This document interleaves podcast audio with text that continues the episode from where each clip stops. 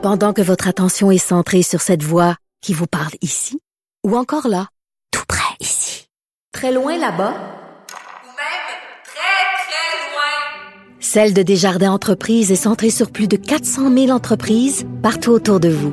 Depuis plus de 120 ans, nos équipes dédiées accompagnent les entrepreneurs d'ici à chaque étape pour qu'ils puissent rester centrés sur ce qui compte, la croissance de leur entreprise.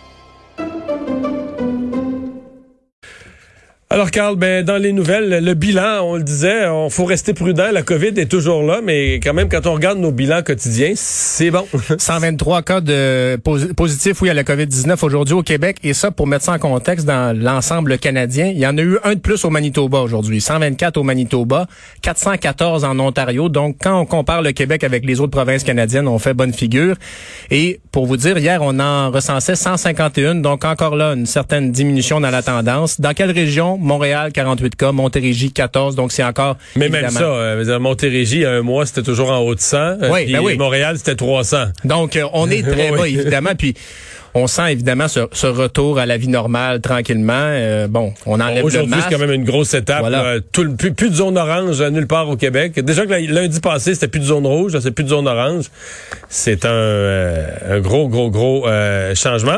Et au chapitre des changements, ben, il y en a un autre qui arrive assez rapidement, c'est celui de la frontière. On n'a pas réglé le cas de la frontière américaine. Non. M. Trudeau a refroidi les ardeurs, mais on a réglé la frontière avec l'Ontario. Et donc, Mario, tu pourras t'en aller dans le parc de Sandbanks, te faire dorer la couenne pendant tes vacances si tu le souhaites. Donc, la rouverture s'applique à toute personne désirant circuler entre les, deux provinces, les chutes Niagara notamment. Et euh, voilà, il y a plein de choses à faire en Ontario. Ou les plages sablonneuses de Wasagabe. Voilà, voilà. Et on peut même aller plus loin que ça si on le souhaite.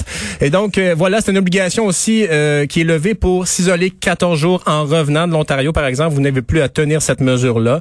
Et ça avait été fermé la frontière le 19 avril dernier, justement afin d'éviter une propagation des variants de la COVID-19.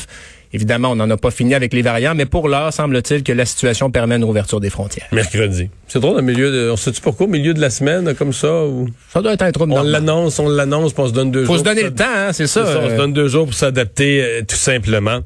Euh, ben, COVID-19, euh, la déclaration de l'Organisation mondiale de la santé, elle est fait que le virus circule plus vite que les vaccins dans le monde. Oui, le directeur général de l'OMS, Tedros Adhanom Ghebreyesus, qui a aussi lancé le message aux dirigeants du G7, donner des vaccins. On sait qu'il y avait une rencontre du G7 là, la, semaine dernière et euh, le, COVAX a livré 85 millions de doses dans 131 pays, mais on n'est vraiment pas assez vacciné dans les pays euh, dans les pays émergents. Si donc ça se passe bien dans les pays industrialisés. Oui, mais dans les pays émergents, on n'est toujours pas, on n'a pas encore un premier pourcent. On était à ben voilà. 0.8.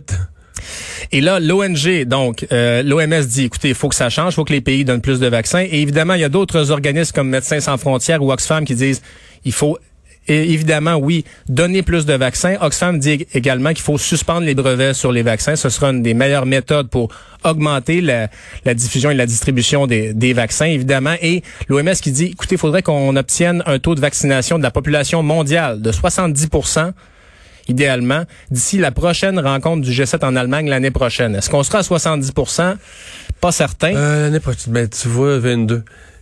Euh, moi, je, je respecte bien gros le magazine The Economist. Et eux avaient dit, bon, tu sais, il se fait toutes sortes de déclarations politiques. Eux ont modélisé avec la population planétaire avec la production des usines de vaccins, avec les nouveaux, comme le Novavax va probablement arriver qu'un nouveau, on va probablement avoir un cinquième vaccin. Ils avaient modélisé dire avec la production, combien ça prend de temps à vacciner toute la planète? Et il arrivait printemps 2023, pas 2022. Ouais. Vraiment d'avoir vacciné les pays d'Afrique, d'avoir vacciné partout sur Terre les pays les plus pauvres à ce taux-là. Je pense que c'était 70% qui étaient visés. Il arrivait là, quelque part fin de l'hiver, début du printemps 2023. C'est comme s'il en restait quasiment encore pour deux ans. Le Nous, au Canada, on va l'avoir fait. On va vacciner quasiment tout le monde en cinq ou six mois. Mais tu sais, on a des moyens, là, des infirmières. on dit on manque d'infirmières, mais on a quand même du, personnel formé. On a ouvert des centres de vaccination partout. On a de l'argent, on est organisé, on est efficace. Hein. Mais c'est pas tous les pays où c'est aussi facile de vacciner. Des populations beaucoup ah plus ben nombreuses que le Canada, des pays désorganisés, tu sais, avec... Euh, des villes, des bidonvilles. Tu peux pas ah, ben organiser des sites de vaccination aussi facilement. Ça veut dire aussi que bon, on a levé la, quarantaine à l'hôtel, ça devrait être levé en juillet, là, mais ça veut aussi dire que la, quarantaine à la maison, là, c'est pas prêt de disparaître, disons. Pour ceux qui veulent voyager, il faudra avoir des vacances de plus pour pouvoir rester à la maison après parce qu'on n'est pas sorti de l'auberge. Des milliers de doses euh, de vaccins américains qui auraient été gaspillées parce que le Canada les a refusés. Ben oui, il y a des vaccins disponibles aux États-Unis, on le sait, il y en a beaucoup et c'est le représentant démocrate de l'État de New York, Brian Higgins, qui a dit, écoutez, il faudrait vraiment faire en sorte que les Canadiens puissent venir se faire vacciner il y a, aux États-Unis. En fait, même les démarches étaient assez simples. C'est euh, les propriétaires de l'Ambassador Bridge qui relie Windsor et Détroit qui proposaient de faire une clinique de vaccination à l'extrémité américaine du, euh, du, pont. pour que des, des personnes, des Canadiens et Canadiennes puissent aller se faire vacciner. Bon, ça, c'était pas vraiment possible. Ils ont proposé qu'une clinique se, se positionne dans le milieu du pont, à peu près à mi-chemin entre le Canada et les États-Unis. Ça non plus, ça n'a pas été euh, accepté selon ce que rapporte Global News. Il n'y a pas de raison qui, qui sont données pourquoi l'Agence de santé publique du Canada a refusé cette mesure-là, mais tout de même, il y a environ la moitié des, des Américains qui ont reçu leurs deux doses de vaccin et il y a un peu plus de 9% des Canadiens qui ont reçu leurs deux doses. Donc, évidemment, ils sont en avance pas mal. Bon. Mais je t'annonce qu'on va les dépasser. je oui. sais pas quand, mais parce que là, le, drame des Américains, d'ailleurs, euh, Joe Biden, ne, à la surprise générale, de certaine façon, ne remplira pas son engagement de population vaccinée au 4 juillet. Non pas parce qu'il n'y a pas les vaccins, il y en aurait pour euh, se noyer dedans. Non pas parce qu'il n'y a pas les vaccinateurs, les cliniques, ça vaccine partout dans les pharmacies. Parce qu'il n'y a pas les bras, parce qu'il n'y a pas les, les, les, gens prêts à aller se faire vacciner. Il y a trop de gens qui ont, qui ont des craintes par rapport au vaccin. Et là, il y a une thèse complètement farfelue. Écoute, quand je l'ai vu la première fois, mais je riais. Mais là, tu vois, j'ai entendu, quelqu'un me racontait récemment que même une, de ses connaissances qui était dans le secteur de la santé hésitait à avoir sa deuxième dose, cette thèse que le vaccin serait magnétisé, qu'il y aurait du métal magnétique dedans, puis que les personnes vaccinées les ustensiles, sais, on peut quasiment pas le dire sans rire, que les ustensiles collent après eux. Ben oui. Puis là, ils disent qu'ils ont vu des exemples sur YouTube de ça. C'est donc ça la spatule dans le front que tu avais tout ce temps. Mais oui. Non, mais Titi, oui, en, en, plus, c'est que simplement le match de hockey qu'il va avoir ce soir à Vegas, ça va être plein, là. Donc, ça ressemble pas mal à la vie normale quand tu regardes ça. Oui.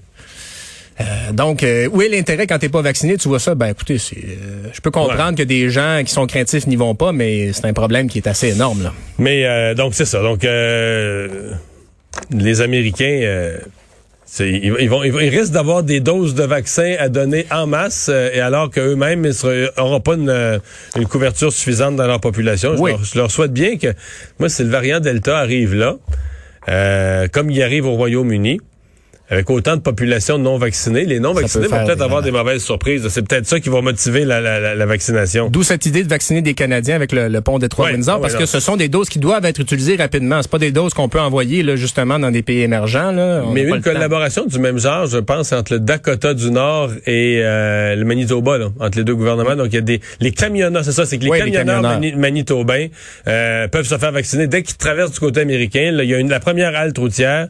Et euh, les Américains aiment mieux que les, les, camionneurs canadiens soient vaccinés. Les camionneurs canadiens, eux autres, ça accélérait leur ben vaccination, puis tout le monde était tout le monde était heureux.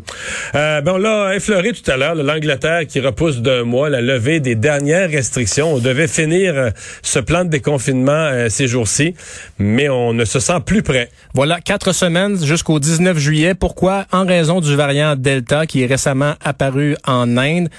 On est vraiment très préoccupé par ce variant-là euh, en Angleterre et qui voyage plus rapidement que prévu. Euh, et justement, donc, l'Angleterre euh, qui prévoyait une réouverture le 21 juin, faut attendre au moins jusqu'au 19 juillet pour donner le temps aux services de santé de prendre les mesures nécessaires parce qu'on sait, là, c'est le variant Delta, il y en aura probablement d'autres, mais évidemment, on sait qu'il y a une reprise de la vie normale, mais tout ça est encore très, disons, très, très faible. Le mais dans le cas de l'Angleterre, c'est ça. Dans le cas du Royaume-Uni, ils sont... Euh, c'est assez frappant. Ils sont à 15 000 cas. En fin de semaine, 15 000 nouveaux cas, mais seulement 20 décès. Fait que, il y a comme un, ben, un côté rassurant de dire, OK, au niveau de la gravité des conséquences de la COVID, la double vaccination protège. Je serais quand même curieux. On n'a jamais ces chiffres-là, mais je serais curieux, quand même curieux de savoir, mettons, les 20 décès qu'il y a eu en fin de semaine. Mettons, sur 20, est-ce qu'il y en a? Est-ce que c'est 15 non vaccinés puis 5 vaccinés? Est-ce que c'est 10-10 ou est-ce que c'est 20 personnes non vaccinées? Je serais quand même curieux d'avoir. Parce que là-bas, ils ont une claire majorité, de, la- je pense qu'ils sont rendus à 70 75% de la population qui a une dose, un autre 50% qui a deux doses. Donc, sont très vaccinés. Là. Mais je serais curieux de voir ceux qui décèdent, là, euh, d'où ils émergent. Là, pas vaccinés, vaccinés une dose, vaccinés deux doses. Je serais curieux. Il y a probablement qu'il existe dans le pays là-bas le détail de ça. Euh, puis, euh, mais Des proportions incroyables, c'est ça, 15 000 cas, 20 décès. euh, c'est- Ouais, non, on- normalement, normalement, ça ça crée- cas, ouais. t'aurais des centaines de, t'aurais des centaines et des centaines de, de décès. On sort de la COVID un, un peu. Euh, Réforme de la police, euh, ben euh, le, le, le service de police de Longueuil qui se lance dans une euh, initiative expérimentale, quand même assez audacieuse. Assez audacieux. C'est un stage de cinq semaines sans armes et uniformes pour des euh, nouveaux agents, en fait, qui vont être triés sur le volet, qui feront partie d'une nouvelle équipe surnommée Policiers Réseau, qui sera destinée à travailler auprès des personnes les plus vulnérables. On pense, par exemple, avec des personnes aux prises avec des problèmes de dépendance, des personnes en situation d'itinérance ou des victimes de violences conjugales, d'agressions sexuelles ou de maltraitance. C'est un projet de 3 600 000 dollars, donc euh, de l'argent qui a été versé au service de police de l'agglomération de Longueuil. Un stage de cinq semaines, donc, pour but de sensibiliser et influencer les futurs agents. Mais ça, ce que ça veut dire, Mario, c'est un stage. Donc, ces agents-là, quand ils entreront en fonction, ils auront uniforme et armes. Mais pour la durée de ce stage-là, on veut les, euh, les initier d'une autre manière au travail policier, justement pour qu'ils puissent peut-être observer plus discrètement ce qui se passe. Comprendre les perceptions, les mentalités, les craintes. euh, On sait aussi qu'il y a des gens qui réagissent très fortement quand ils voient des agents de police sans nécessairement avoir que- quoi que ce soit à se reprocher. Là. Donc, c'est un stage de cinq semaines et la sélection des policiers va se faire cet automne, devrait être sur le terrain à compter, de, à compter oui, de décembre prochain. On va surveiller. On aura sans doute un, un rapport d'expérience. Ben oui. Parce que je pense que si on fait ça, c'est parce qu'on aurait idée de d'élargir ça à l'ensemble des corps policiers. Puis je suis dans le, le- tout le grand esprit de changer les façons de faire.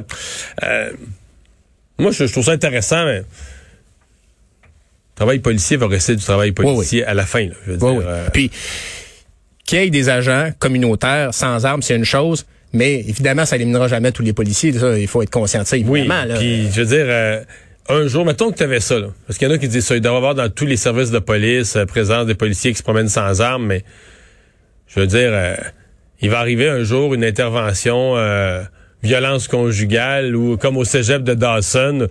Puis là, on va dire, ben là, il y avait un policier qui était avait à pas 100, d'arme. il y avait un policier qui était à 100 pieds de la porte, là, mais tout ce qu'il y avait dans ses poches, c'était un stylo, là. Fait que, il a rien fait. Ouais, ouais. Fait que c'est Il a ça couru aussi. longtemps, mais la matraque, euh, ça se rendait pas. Fait que, euh, pour ça que je, je, je- c'est plate le travail policier. On voudrait tous vivre dans une société pacifique où c'est pas nécessaire que personne soit armé, mais c'est malheureusement pas la réalité. Euh, L'auteur de l'attaque de London, euh, ben qui est repassé en cours ce matin, et on a ajouté des accusations. Oui, voilà. Et donc, la couronne qui a expliqué lundi que euh, les quatre accusations de meurtre et de tentative de meurtre qui pesaient contre euh, Nathaniel Veltman, 20 ans, ainsi que ses motifs suffisaient, selon eux, à ajouter une accusation de terrorisme. C'est un nouveau développement qui survient au lendemain des funérailles de Salman Afzal, 46 ans, de sa conjointe Madia Salman, 44 ans, de leur fille Yumna Salman, 15 ans, et de la grand-mère Talat Afzal, qui a 74 ans, qui ont été célébrés samedi à London. Donc, le suspect est accusé d'avoir percuté de plein fouet la famille musulmane de, en tuant trois adultes et l'adolescente euh, sur le coup, en blessant également un enfant de 9 ans très grièvement. Et donc, la police de London avait rapidement conclu après son arrestation que le geste était délibéré. Euh, ce sont des accusations qui sont généralement difficiles à, à prouver. Ben, C'est-à-dire que pour avoir un terroriste, faut que tu prouves d'abord bon un motif politique. Je pense un motif politique ou religieux. Je pense que dans ce cas-là, il est prouvable. Ouais. Mais il faut que tu prouves plus que ça. Parce qu'il faut que tu prouves, pour que l'acte soit terroriste, il faut que tu prouves que, au nom du motif, tu faisais un geste, soit pour faire peur à la société, pour faire chanter le gouvernement. Tu sais, c'est ça du terroriste. C'est, c'est, c'est de faire peur ou d'influencer euh, Ouais. l'autorité constituée, autant le peuple que le gouvernement, que son gouvernement, puis tout ça. Et euh, ça, euh, ben, tu sais, c'est- c'est plus difficile à prouver, surtout si c'est pas revendiqué, si c'est un geste comme isolé comme ça, qu'il l'a pas revendiqué. Quand un groupe terroriste revendique un attentat terroriste en disant on a fait ça pour obtenir euh, telle chose ou pour punir le gouvernement, là, il y a comme, euh, comme la définition de terrorisme est faite par la revendication. Là, tu un individu qui agit seul. Bon, est-ce que sa motivation, le, le- fait que la motivation soit religieuse ou de haine, ça, ça semble clair. Mais est-ce qu'il y avait un, une, une pensée terroriste derrière ça. Ça sera, euh, Et c'est d'ailleurs la première fois qu'un Canadien se retrouve accusé de terrorisme à la suite d'un attentat islamophobe. Le tueur de la mosquée de Québec avait échappé à ce, ce type d'accusation. On se rappelle que des accusations de terrorisme avaient été déposées contre euh, Raed Jasser et Chieb Essegayar, là, le complot contre Villarail. Ouais. Mais c'était pas un, un Ça, c'était un attentat. complot, ouais, c'est ça. Donc voilà, évidemment, donc des accusations de, de terrorisme, mais très difficile à, à prouver ces accusations. Donc euh, voilà. Euh, les forces armées canadiennes encore secouées, je vais dire par un scandale, je devrais dire par une partie de golf, là, mais euh, partie de golf qui a des conséquences. Ça ne s'invente pas, Mario. En fait, le numéro 2 euh, de le numéro 2, Michael Rouleau, Michael Rouleau, qui était donc le celui qui dirigeait la police militaire, est allé jouer au golf. Et de avec- facto dirigeait la police, donc les enquêtes Ben militaires, voilà. comme celle sur Jonathan Vance, l'ex-chef d'état-major. Ils étaient allés jouer au golf ensemble ce week-end. Ils étaient trois, donc, et ça avait été confirmé par le, le Globe and Mail. Mais là, évidemment, le, le, le général en question, Michael Rouleau, a quitté ses fonctions aujourd'hui parce qu'il y avait non seulement apparence de conflit d'intérêts, mais évidemment, il y a, il y a beaucoup de questions. Euh, Mais tu sais, l'image que ça donne, tu dis, OK, ils ont ils ont l'air à prendre ça au sérieux, son enquête. oui, non, c'est jouer ça. au golf, on va jouer au golf avec l'enquêté. Donc, euh, quel impact sera sur parce que c'est, c'est ça brasse là. On s'entend l'état-major des forces armées canadiennes. On sent que la question des inconduites sexuelles a vraiment beaucoup perturbé le fonctionnement. Qu'il y avait des gens qui avaient des choses à se reprocher. Puis là, bon, ben, il y a une proximité aussi à travers ces gens-là. Mais euh, la partie de golf Alors, je était sais pas pas. qu'il y a une euh, proximité, puis c'est des ex-collègues de travail, puis tout ça, mais quand même, c'est... Puis en plus, la partie de golf se déroule au club de golf des militaires. ouais. Donc, euh, tu sais que tu auras sur place uniquement des gens qui sont toutes sortes de, de hauts gradés, moyens gradés et autres, mais de l'armée. Donc, veut, veut pas, par le bouche à oreille, toute l'armée va le savoir. là. Toute Ben l'armée va savoir que le gars qui... euh, incluant des plaignantes, eh le gars qui est enquêté, écoute, c'est tellement grave son enquête, tellement pris au, au sérieux que son enquête que le, le numéro 2, responsable de la police militaire, joue au golf avec lui en fin de semaine. Quelle image ça peut envoyer aux euh, victimes alléguées, aux plaignantes potentielles, évidemment. Et le, le principal intéressé, là, euh, Michael Rouleau, a dit Je suis saisi par l'enjeu. Bon, je souhaite vous dire que je reconnais pleinement que ma décision de faire cette activité a intensifié les événements récents, puis que, euh, évidemment, ça a contribué à éroder davantage la confiance. Euh, puis, évidemment, c'est excusé de ce, ce geste-là. Euh, L'autorité palestinienne qui est soulagée du départ de Netanyahou? Soulagé, mais peu optimiste. Mais on a dit que euh, le premier ministre palestinien, Mohamed Shtayet, a dit que c'était l'une des pires périodes du conflit entre les deux pays, euh, considérant, mais par contre, considère pas que le nouveau gouvernement apporte beaucoup plus d'es- d'espoir. Le nouveau premier Ben, ministre. le, le- le nouveau gouvernement, c'est très difficile de se faire une idée de ce que va être sa politique vis-à-vis les Palestiniens Ouais. parce qu'il est tellement... Sais, ça va de d'alliés des Palestiniens, de députés arabes, euh, musulmans, jusqu'à l'extrême droite qui prônait la ligne très, très, très, très dure avec la Palestine. Donc, dis, c'est tellement multicolore, multifacette comme opposition. Tu dis, comment, quelle sera leur ligne sur la question palestinienne? Euh, bien malin celui qui, qui, qui pourra la deviner. Ouais. Pour l'instant, regardons la composition partielle, mais le premier ministre Naftali Bennett, lui, c'est un représentant de la droite radicale et proche des colons israéliens. Donc, est-ce qu'il aura le poids au sein de ce gouvernement-là pour orienter totalement la politique? Mais évidemment, euh, c'est c'est pas évident. Puis c'est un. Le mouvement Hamas a également lui dit que le, le nouveau gouvernement ne change rien à la question. Mais euh, on souhaite évidemment que ça, ça pèse dans le secteur, mais on verra au cours des prochaines semaines. Tu veux me parler de Roger Waters? Il est coloré, Rogers Water, et il a euh, insulté Donald Trump à plusieurs reprises Oui. euh, depuis, euh, depuis quand, quand il était en, en fonction. Eh bien, l'ancien euh, chanteur de Pink Floyd était dans une conférence de presse ce matin pour demander la libération de Julian Assange. Jusque-là, tout va bien. Mais plus tôt dans la journée, il avait reçu un message de Mark Zuckerberg lui-même qui lui demandait de lui euh, de l'autorisation d'utiliser la fameuse chanson Another Brick in the Wall Part 2, donc la chanson de l'école, là, Ouais. celle que tout le monde connaît, pour être utilisée dans une pub d'Instagram. Je te le donne en mille. Qu'est-ce qu'a répondu Roger Water en français? Mange donc du sable. Je te l'ai traduit, mais non. Puis euh, no fucking way. Vous m'excuserez. Donc parce que Roger Water, sa fortune, elle est faite. On s'entend. Oui, il attend pas après Il attend pas après ça. Et, le dernier contrat de publicité. et il dit également, écoutez, Mark Zuckerberg, c'est quelqu'un qui euh, qui lutte contre euh, à peu près tout ce pourquoi je me bats, c'est-à-dire la liberté d'expression. Selon lui, euh, dans un dans un monde où Facebook et Instagram sont encore plus puissants, ben sa sortie pour demander la libération de Julian Assange pour être censuré. Bref, la réponse non, je ne te vendrai pas la chanson. Merci, Carl.